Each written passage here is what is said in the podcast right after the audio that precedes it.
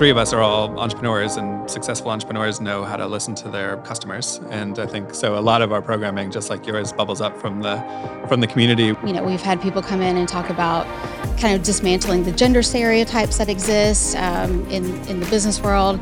We're doing a lot of the lot of different things, but a lot of the same things, building our ecosystem, and it's inclusive, and we're not having to work at it. It's just who we are.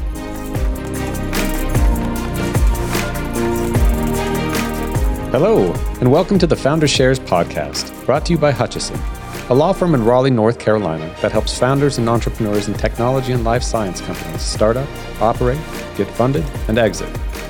So, whether you're already an entrepreneur or want to be one someday, or are just fascinated by the stories of how a business goes from idea to success, or not such a success, this podcast is for you. It is a beautiful fall day in downtown Durham, and we are coming to you live from the rooftop of the American Underground. Now, I feel like I've been saying it a lot lately, but today we're doing something a little different. We typically interview founders and investors about their entrepreneurial journeys, but today we're going to explore another linchpin of the startup ecosystem co working spaces. You can't start a business if you don't have a place to do it. And so I'm very excited to be joined on the rooftop today by Alison Rogers of Blush Cowork Carl Webb with Provident 1898, and Tim Scales with American Underground. Thanks so much for coming out. Thank you. Thank you. Us. So, tell us a little bit about yourself and about the co working spaces that you represent. We'll start with you, Alison, just because you're right next to me. okay. My name is Alison Rogers, and I own Blush Co-work, uh, which is a space in Cary, North Carolina. And it's a woman focused co working space with on site childcare. Great. Carl?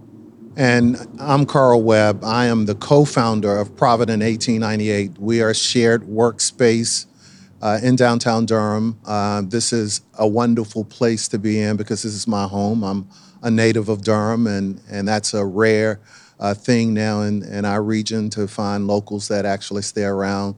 Peter Savelich is my partner, and Provident 1898 is built on the history and the legacy of Black Wall Street. Tim. My name is Tim Scales. I'm director of the American Underground, the rooftop that we're on right now, which is a beautiful space and also is right by the train tracks. So I assume we'll uh, edit the train whistle out of the recording at some point. Uh, I have been with the American Underground for four years and was a member before that with my own startup for a couple years. So I've been in and around this community for uh, about six years now. American Underground itself has been in downtown Durham since uh, 2010. Uh, originally, very much focused as a tech hub, and now has grown to be much more diverse in its uh, membership types of businesses uh, and uh, larger community.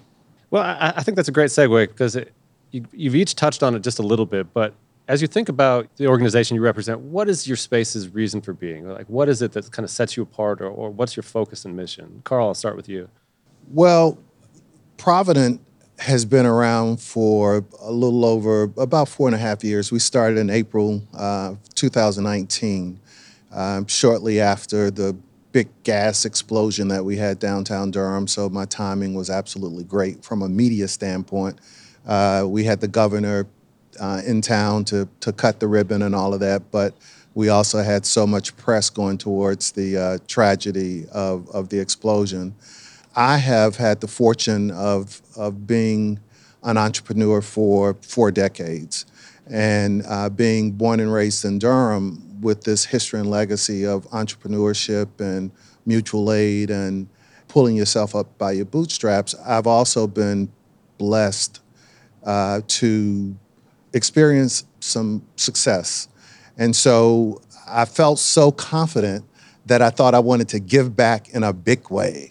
So the big way was to start a co-working space, and we started out with uh, a vision that was ginormous, and uh, reality sat in as we moved along, and we pared things back. But really, at, at the core of it, for me, it's really about giving back. It, it was a, it's, it's kind of one of those. Um, moments where you recognize that because of the community, in order for the community to continue to be active and vibrant, you have to sow some seed. And so the the uh, idea of Provident 1898 for me personally was to give back, but also to elevate the history and the legacy of Black entrepreneurship. How about you, Alison? Well, our space is women focused and we have on-site childcare, but that was really born of the, you know, my my own personal need and, uh, you know, over the last 10 years when I had a business before and when I was having kids, I was always looking for co working or childcare that was close to me and convenient where I didn't have to drive a long way and you know just something that was was right there. And then during the pandemic it really crystallized because i was not able to get anything done during the pandemic with a three-year-old in my lap and i thought that i couldn't be the only person who was experiencing that so that's really how blush was born Okay, so tell us a little bit about uh, kind of uh, what the space looks like now, and has that changed much over the time, or?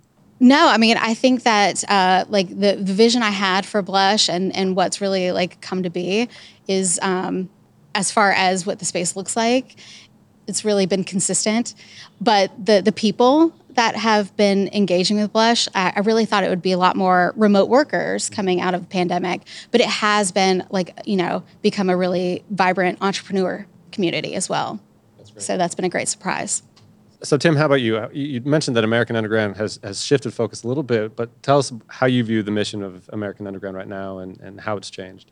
Yeah, so we were founded very specifically to be a center of gravity for tech and tech entrepreneurship in Durham in 2010. And Durham in 2010 was very different than Durham in 2023 in a lot of different ways. You can hear the construction noise in the background that, that's testament to that. Uh, and to, to a large extent, that mission of drawing tech into downtown has been successful in Durham uh, with the growth of Google offices and Meta and others within a few blocks of here. Durham shows up on the top 10 lists for tech hubs regularly through the collective effort of everyone that's been involved with this scene.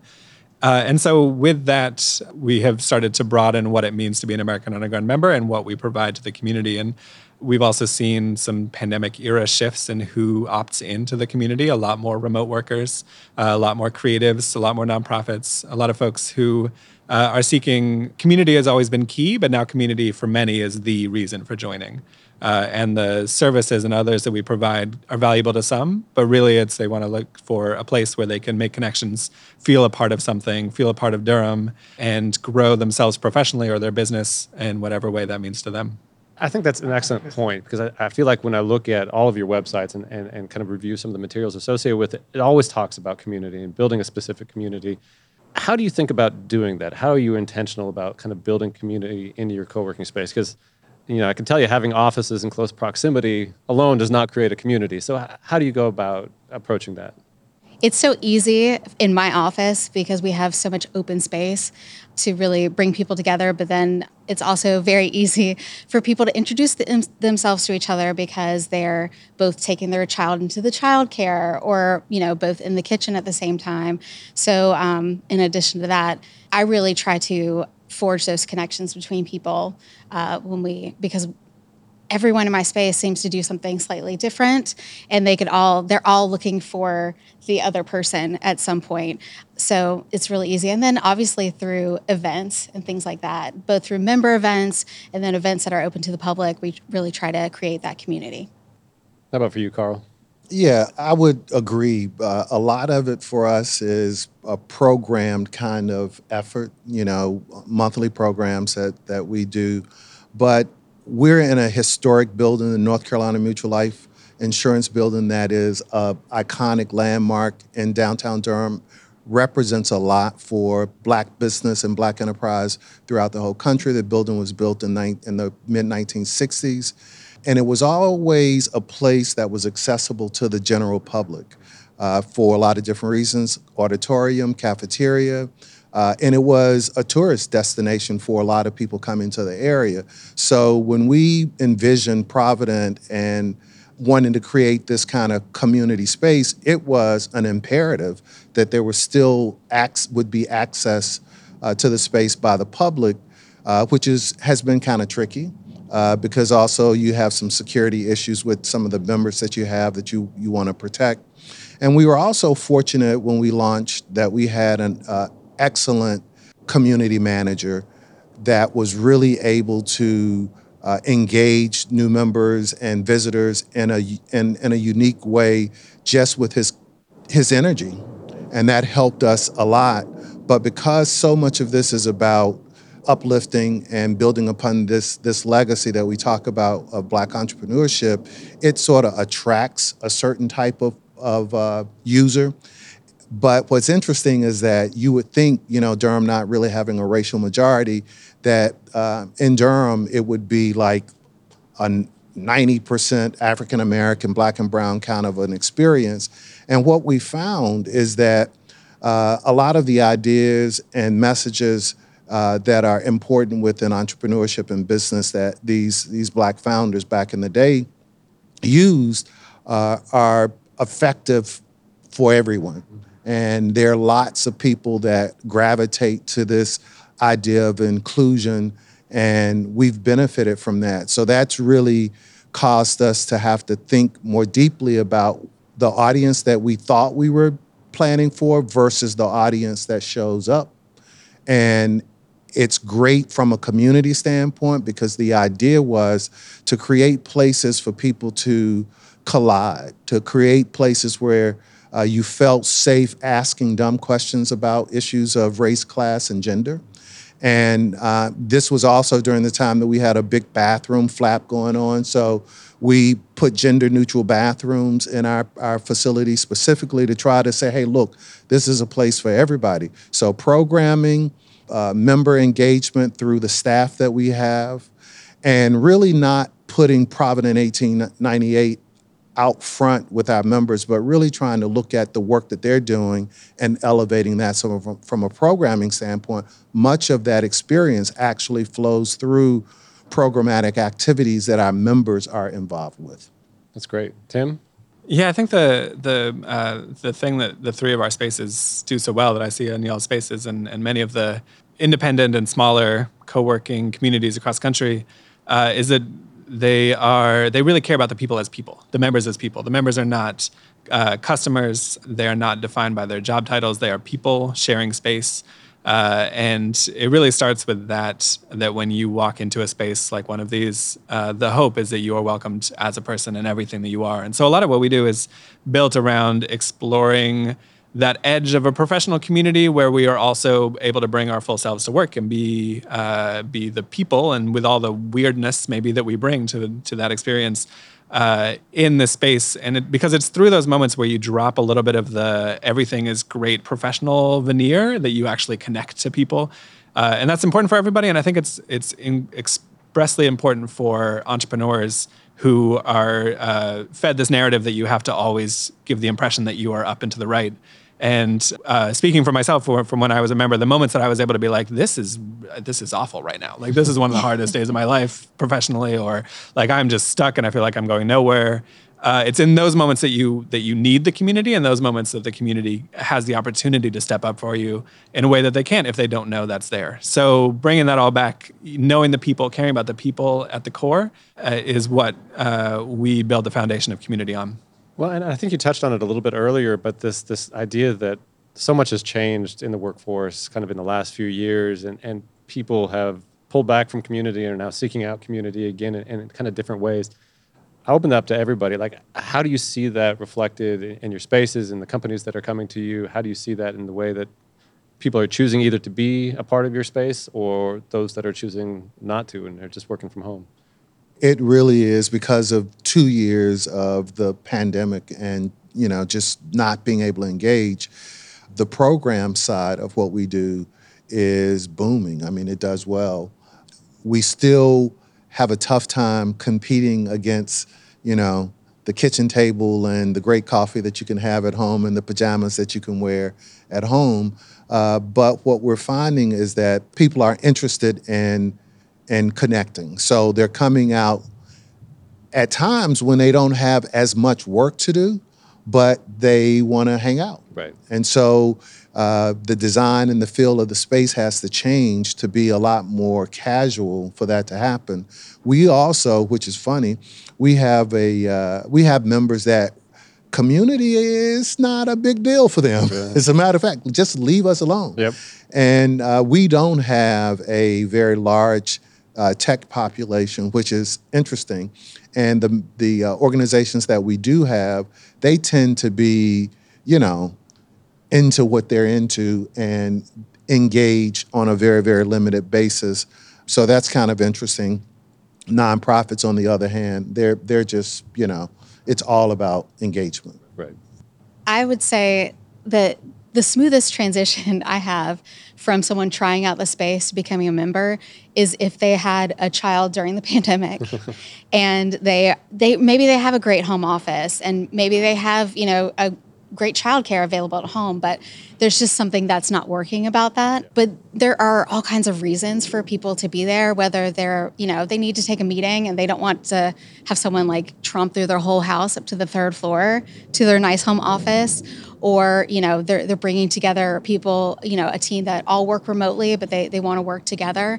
Or you know obviously like they they're just like I, I can't do any work if i can hear my my child crying Right. so there's all different reasons for for people to to come out I'd say there's definitely a, a mental health component to having a co-working membership for a lot of people. I had that conversation very explicitly with someone yesterday who said my my membership fee. I think of that as a mental health investment, uh, and uh, because it is very easy uh, if you are an introverted person and you work from home, it is very easy to suddenly find that you have not had much human engagement, and sometimes you need more. Or if you're a very extroverted person, you are just not getting what you need during the day, and being around a space with other people uh, even if you're not directly interacting with them, uh, can feel changing to your day and uh, and open up some uh, new levels of focus and creativity or whatever it is that you're looking for.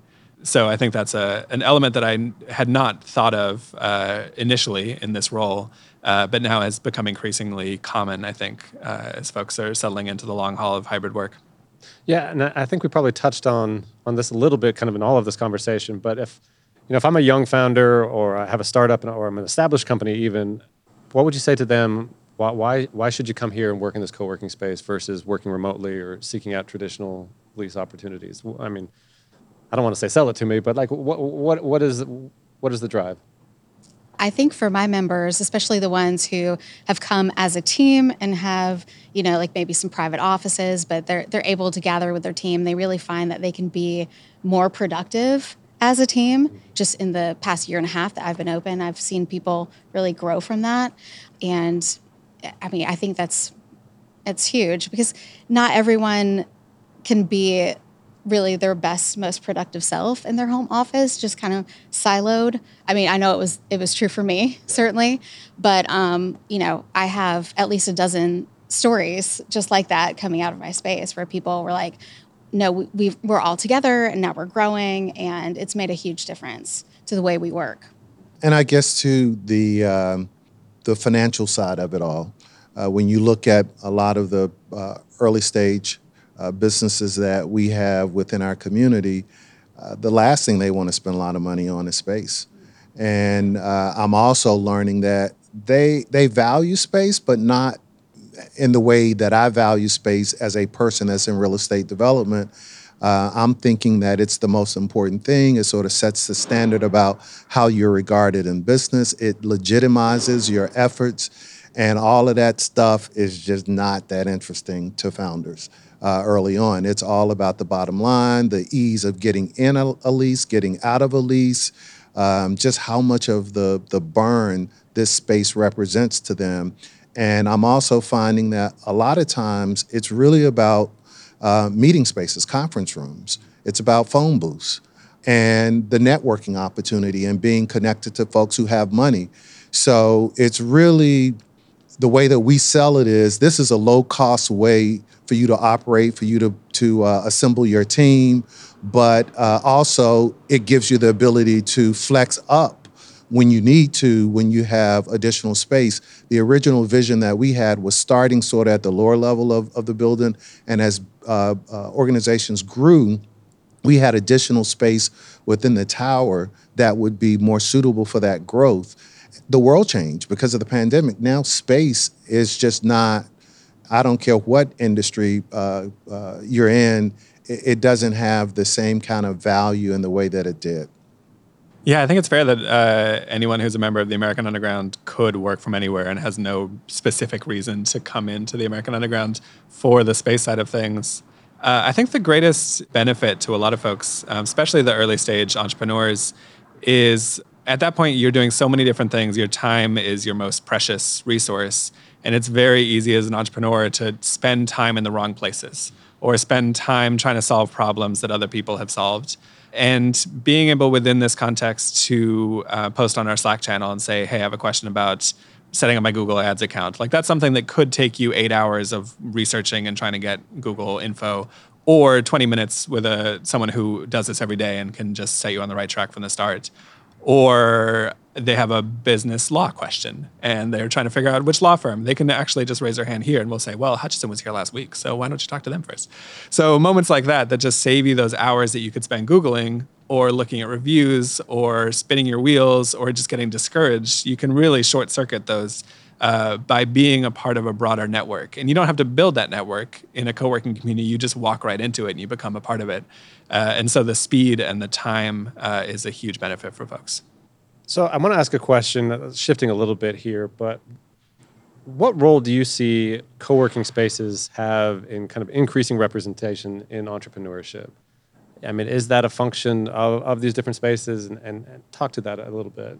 I think we'll start with Tim this time. Sure. Yeah, I think, I mean, that should be a function of any entrepreneur serving organization, regardless of your business model. I think any entrepreneur focused organization that is not also uh, heavily considering the diversity of their constituents uh, is on the wrong side of history. So I think that it's key to everything we do.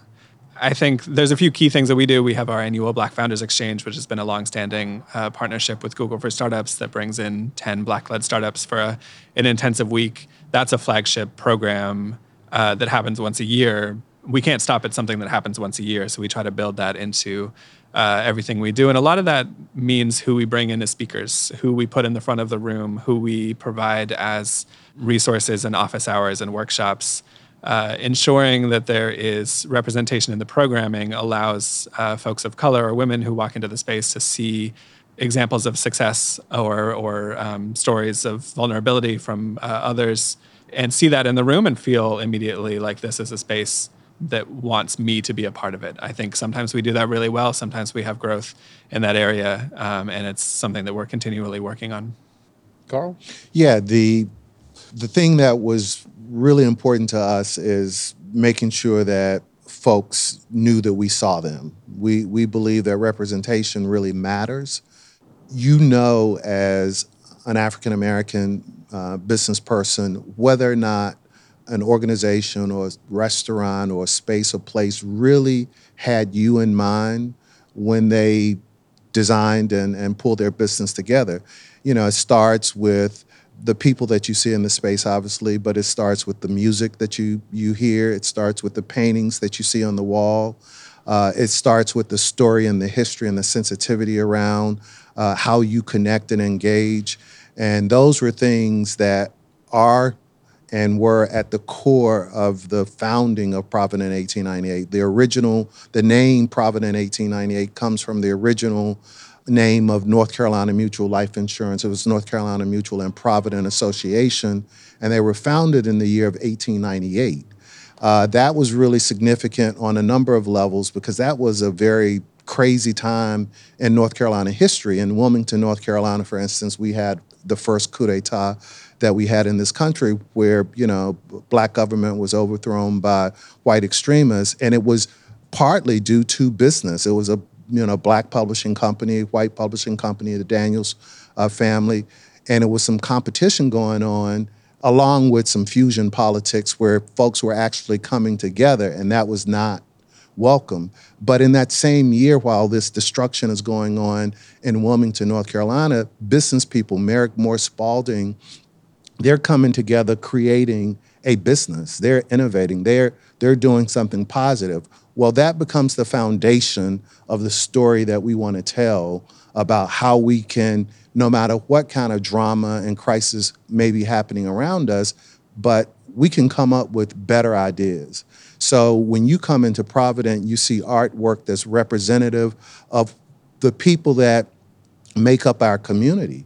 Uh, and a lot of times these are underrepresented folks. You hear music that you will not hear in Starbucks.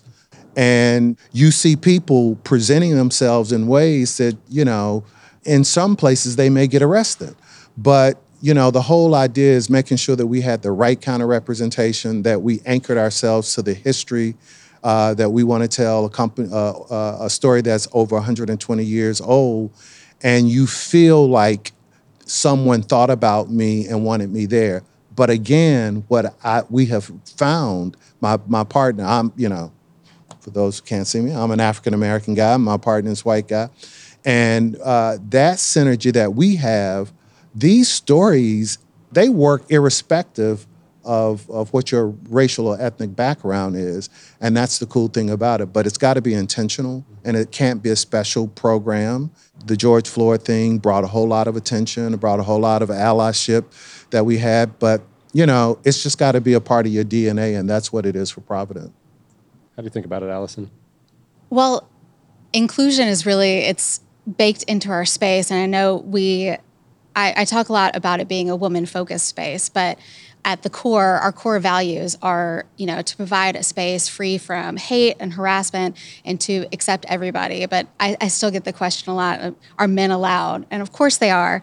Everyone is allowed. A, you know, regardless of their gender identity or their sexuality or their race or ethnic background. I mean, that's right up on our wall, and it's it's a, a pledge to uphold those values are is written into our membership agreement. So that that's something that's very important to me, and therefore very important to Blush. And you talk a little bit about kind of the programming that comes in to kind of support this idea and this mentality, or, or what your focus is for for your community. So I want, how do you go about kind of identifying the programming that you want to bring into your community? How do you identify the best way to support your community members through their specific needs uh, and, and not be, I guess, reactive, but also just kind of forward thinking with that programming? I've had the, the luck of being able to, you know, I have a diverse membership and they've come to me with some great ideas.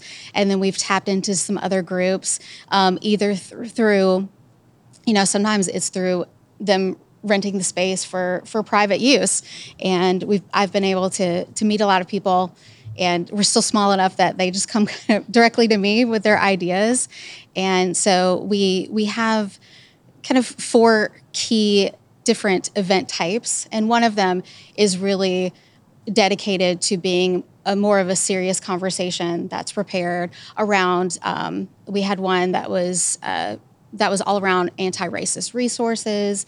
You know, we've had people come in and talk about kind of dismantling the gender stereotypes that exist um, in in the business world and uh, programming like that. But I've just been able to tap into the the great network that's been built and to create those programs. Well, Carl, you mentioned something similar that you see a lot of it being community driven and kind of coming up from the bottom. Yeah, we've had some cool stuff that we've been able to do and a lot of it again happens with the members. Um, uh, Forward Cities is a one one of the members of Provident, and they were successful in in uh, getting an SBA grant that allowed them to create this E3 Durham initiative. And so it's a hub and spoke model, and they have several other organizations. Knox Street Studios uh, would would be one of them. North Carolina Central, uh, Durham Tech, uh, Provident, and I'm, I'm leaving a, a few out. And that gives us an opportunity on a monthly basis to have a program that is set up to meet the needs of entrepreneurs in Durham County, providing technical assistance, providing an opportunity for them to network and connect to, to uh, capital. Uh, we're also fortunate in that we have NC IDEA as one of our anchor uh, tenants in the space. And so the programming that they do around their grant cycles, the information that they provide, a lot of that program programming actually happens out of the space uh, as well. Because of art being art forward, we do this initiative called These Artist Talks, uh, Meet the Artists. So that has been a regular uh, part of the, the programming that we've uh, done as well. We've had some strategic alliances with 21C Museum Hotel, for, for instance. Uh, we've done a joint exhibition with them where half of the show is at Provident and the other half is at 21C. Obviously, the benefit there is that we get exposure to the patrons of 21C, and 21C gets the opportunity to put their brand in front of in front of our members.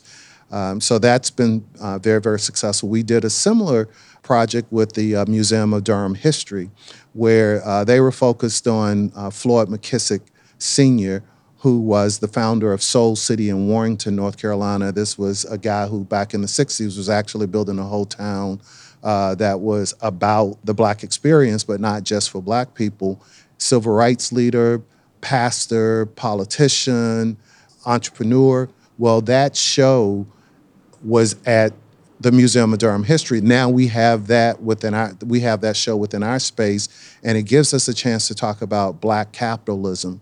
So we just recently welcomed Lonewell and Bernard Worthy and his team, and so when we start talking about issues of of closing the the wealth gap and the financial challenges that minority businesses have, we have some of these trailblazers from the past that we can elevate to understand what they did to get over those barriers. Those are strategic alliances that we have.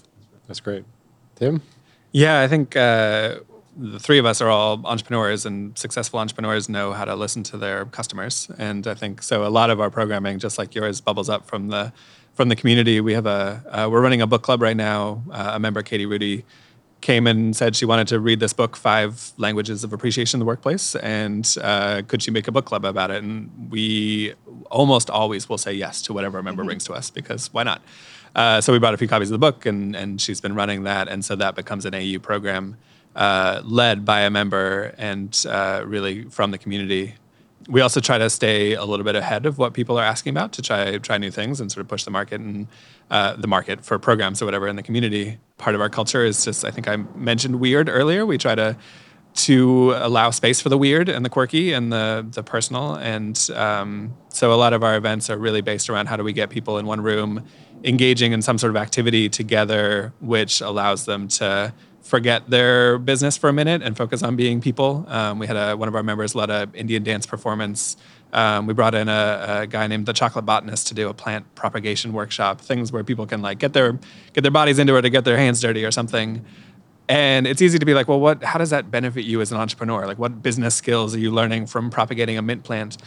But at the same time, that part of, is valuable. That educational component is valuable, and also the connections and the people and the network are valuable. So we try to sort of encompass both sides of that spectrum. Yeah, sometimes it's so much easier to connect with a person over something completely unwork related. The last thing I want to do is like make small talk with a glass of wine. But if I can, I don't know, yeah. If you can do it over a mint plant, exactly. so much better. so different. So but wine, wine and food, and, and that's that's a big deal. It is true. It is for sure. No, no, no I will not discount the benefits of the wine and hors d'oeuvres. So I'm going to ask this question. I'm not going to put any contours around it, but what is your one of your favorite stories coming out of your community? Like the story you think about just makes you smile, kind of regardless of where you're at. I'm going to leave it open. You guys can jump on it. There's too many. Yeah. There's so many. Uh, when I think about uh, stories of, of members within the space. I think about um, Tiny Earth Toys, which is a startup led by Rachel Classy, who's a serial entrepreneur, has been around the startup scene for a while here. Uh, has her her business model was uh, rentals of sustainable toys, and it started in her bedroom, and she landed in a small office here, and then she grew to a larger office here, and she was trying to build a warehousing facility out of an office-based co-working space, and it just showed the creativity and the scrappiness of entrepreneurs in general. Uh, it showed the adaptability of our community and how we could rally behind an entrepreneur that was building something. Uh, and she has moved on. She has her own warehouse, and that is very much a success story for us as well. We're, we're always sad to see folks go, but if they are going because they have outgrown the need for our space in our community, uh, then that is uh, it's a it's a great moment as well. Um, so watching the growth of that company through the AU community uh, and how she adapted what she was doing and we adapted together uh, was a fun experience for everybody. My favorite story that's come out of my space is that uh, I had a, a, woman who came in just temporarily. She was in a private office while her home office was being renovated, and she had no plans to stay. But uh, she was a, uh, an engineer and an executive. She works for a company on the West Coast, and uh, but she felt so good in the space and so inspired and creative in the space. These, these are her words that um, she decided to start a business. And so she started a, a videography business and makes incredible videos. And um, she did stay. And she is working now on like leaving her day job, her very lucrative day job, and working towards just continuing with her own business. That's great. So for me, it's truly too many. I mean, it, because with this being a passion project for me and wanting to give back and to actually sitting there, it cost me a ton of money and I'm not making any, but you know, I, I feel good about myself. uh, but, and, and that's really important because I watch video clips and uh, marketing reels and I see our space all over the place. And I'm going, man, you know, it's like, is that person a member? How is it that the you know the space is beautiful enough, uh, attractive enough that people actually want to use it? It's it's cool when you see families come to just sort of hang out and take a look at the space. That's super gratifying. Uh, there's also there are two things that that was really important, and that's elevating and preserving the history and legacy of Black Wall Street, and through work that uh, Fay Horowitz is is doing through uh, Black Wall Street Forward. Uh, they have been able to get Truist to support their efforts to do Black Wall Street initiatives throughout the entire state. Well, I think it's like six different uh, areas now in the Southeast that they're doing it. And they're actually taking the stories of all of these folks in Durham throughout the, the, the Southeast region of the country. And that happened through the inspiration of what we were doing at Provident. And that was super duper gratifying. And then we have another member who used to be the chief financial, I mean, the chief legal officer of North Carolina Mutual. He now runs a, a youth mentor program for high school seniors and um, freshmen in surrounding schools that, you know, you see 15 well dressed uh, young black men every other weekend walking in and out of the building that the guy who runs this program, the chief legal counsel guy, his great grandfather was one of the founders of the company. Mm. I mean, it's not as good as money, but it's close. so I'm really gratified to to know that at the end of the day, uh, I'm paying it forward. I'm giving back, and uh, and you know I've not said this publicly, but a lot of the inspiration for even believing that we could do something like this sort of came from American tobacco. It came from, um, you know, uh, Michael Goodmon and, and prior to Michael, his dad's big vision. Uh, and then Mike, Mike Hill, who was one of the early uh, developers at, at American Tobacco. And it's really, it sort of set the bar. And what's cool about being on this panel is realizing that we, you know, we're doing a lot of the lot of different things, but a lot of the same things, building our ecosystem, and it's inclusive, and we're not having to work at it. It's just who we are. So. See, I should. I, this is the whole podcast should have just been this. You just like keep telling me good stories. I've been smiling over here the whole time. Let's touch on that a little bit because you're kind of talking about how y'all are working towards, in many respects, the same common goal how do you think we're doing as a, as a community in the Triangle here, fostering entrepreneurship? What do you see as some of the challenges kind of for for entrepreneurs who are trying to get started here in the Triangle? I think funding mm. is a really huge challenge. I mean, I think that there is so much potential and there's a, a great community as far as connecting entrepreneurs to each other, uh, whether like broadly or in, you know, in certain categories um, or interests. I mean, this is me speaking personally too, but access to funding, I think, has not caught up with all the great potential that we have here. Yeah. I think you're absolutely right. I think uh, the that's what you'll hear directly from the entrepreneurs um, consistently. I think the growth of the entrepreneurship community here over the past few years, past 10 years, has been remarkable. And I think it has still stayed uh, a very close and supportive and non non competitive in a good way uh, community a very supportive network to be a part of.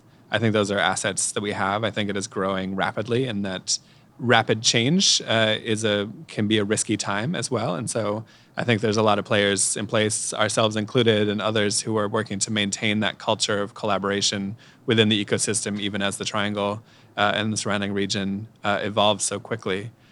I think that uh, a lot of the time it does come back to uh, high risk uh, capital, folks that are willing to, to invest in the earliest stage companies.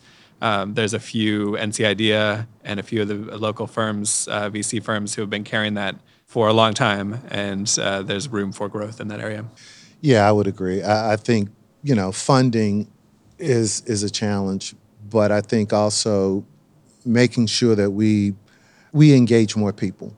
We need to sort of demystify entrepreneurship, and if you don't have a tech inspired business, you somehow don't see yourself in this market as a part of the entrepreneurial ecosystem.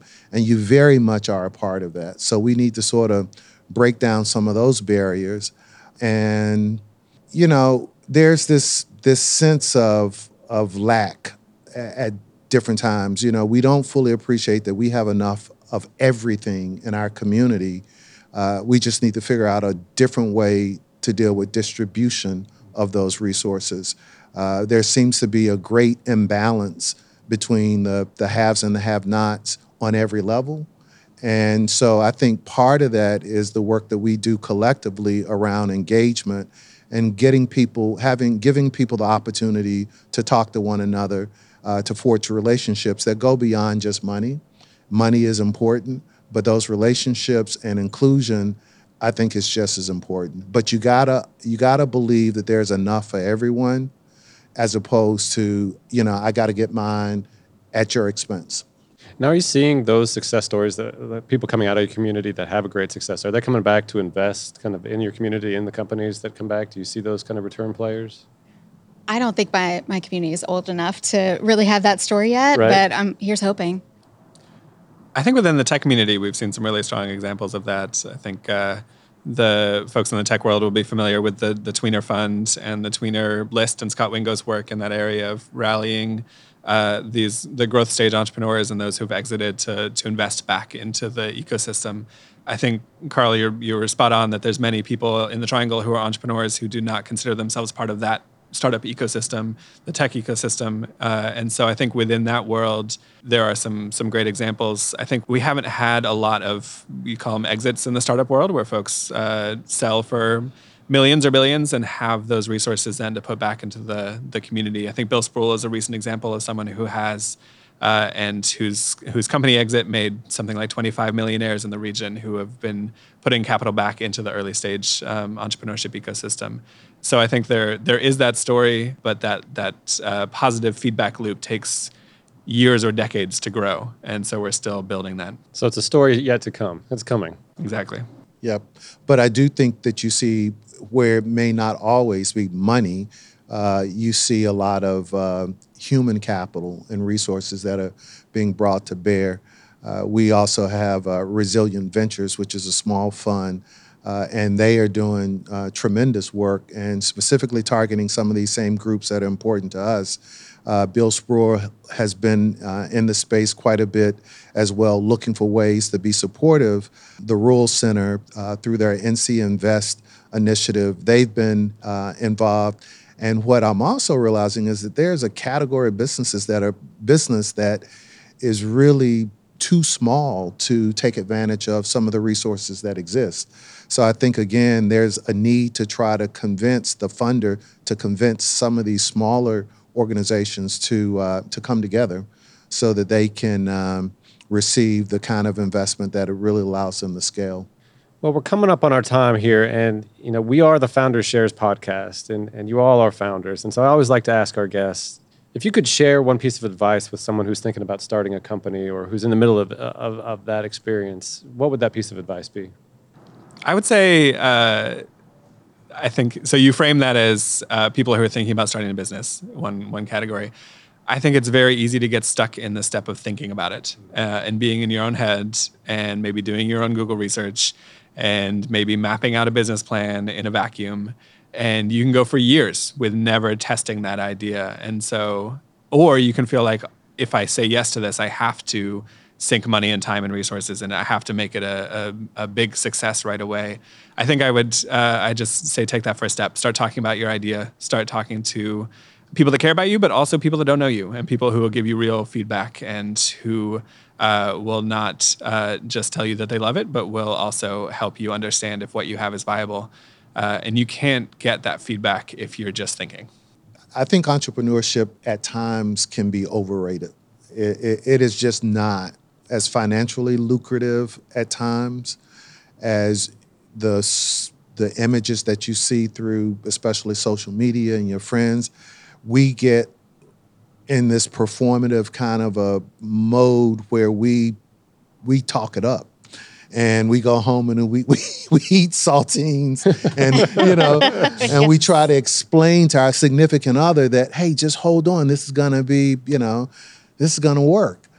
I think that you need to understand yourself and whether or not you can really fight against all of the pressures to tell you to quit and if you have skills that make it easy for you to get a job, then sometimes that becomes a crutch. You don't feel like you absolutely have to make this work or you're not going to eat. I'll just go get a job. Personally, I, I tend not to do well with those type of entrepreneurs because for me, it's you know sink or swim you know and and uh, the other thing that i would say at this stage of the game after you know 40 years in is really plan for the future. And you're going to probably have seasons that are going to be drier and not as exciting and prosperous and tons of money than what you actually realize. So stash away as much as you can. Keep as much dry powder as you can because you're going to need it one day That's to you, Alison. I would say seek out the people that could can work with you, collaborate with you, help you, give you advice, and kind of make your way to your minimum viable product rather than kind of going both feet in. And sometimes that a great way to do that is at a co-working space. That's my little plug. but um, I would say, you know, just, you know, talk to people about it, kind of like what Tim said, like don't keep it to yourself. Talk to people about it. Talk to people who are going to doubt it. Talk to people who are going to poke holes in it, and you know, really develop that before you just full on take the plunge. Appreciate it. Uh, thanks so much for the wisdom and advice. Thank you all for coming out tonight um, and for participating here. And just encourage everybody who's in need of community, looking to start a business, and wants to get around like minded people. We've got some great opportunities and great resources here. So thank you all for coming out tonight. Thank Thanks so you. much. Thank you. Appreciate it.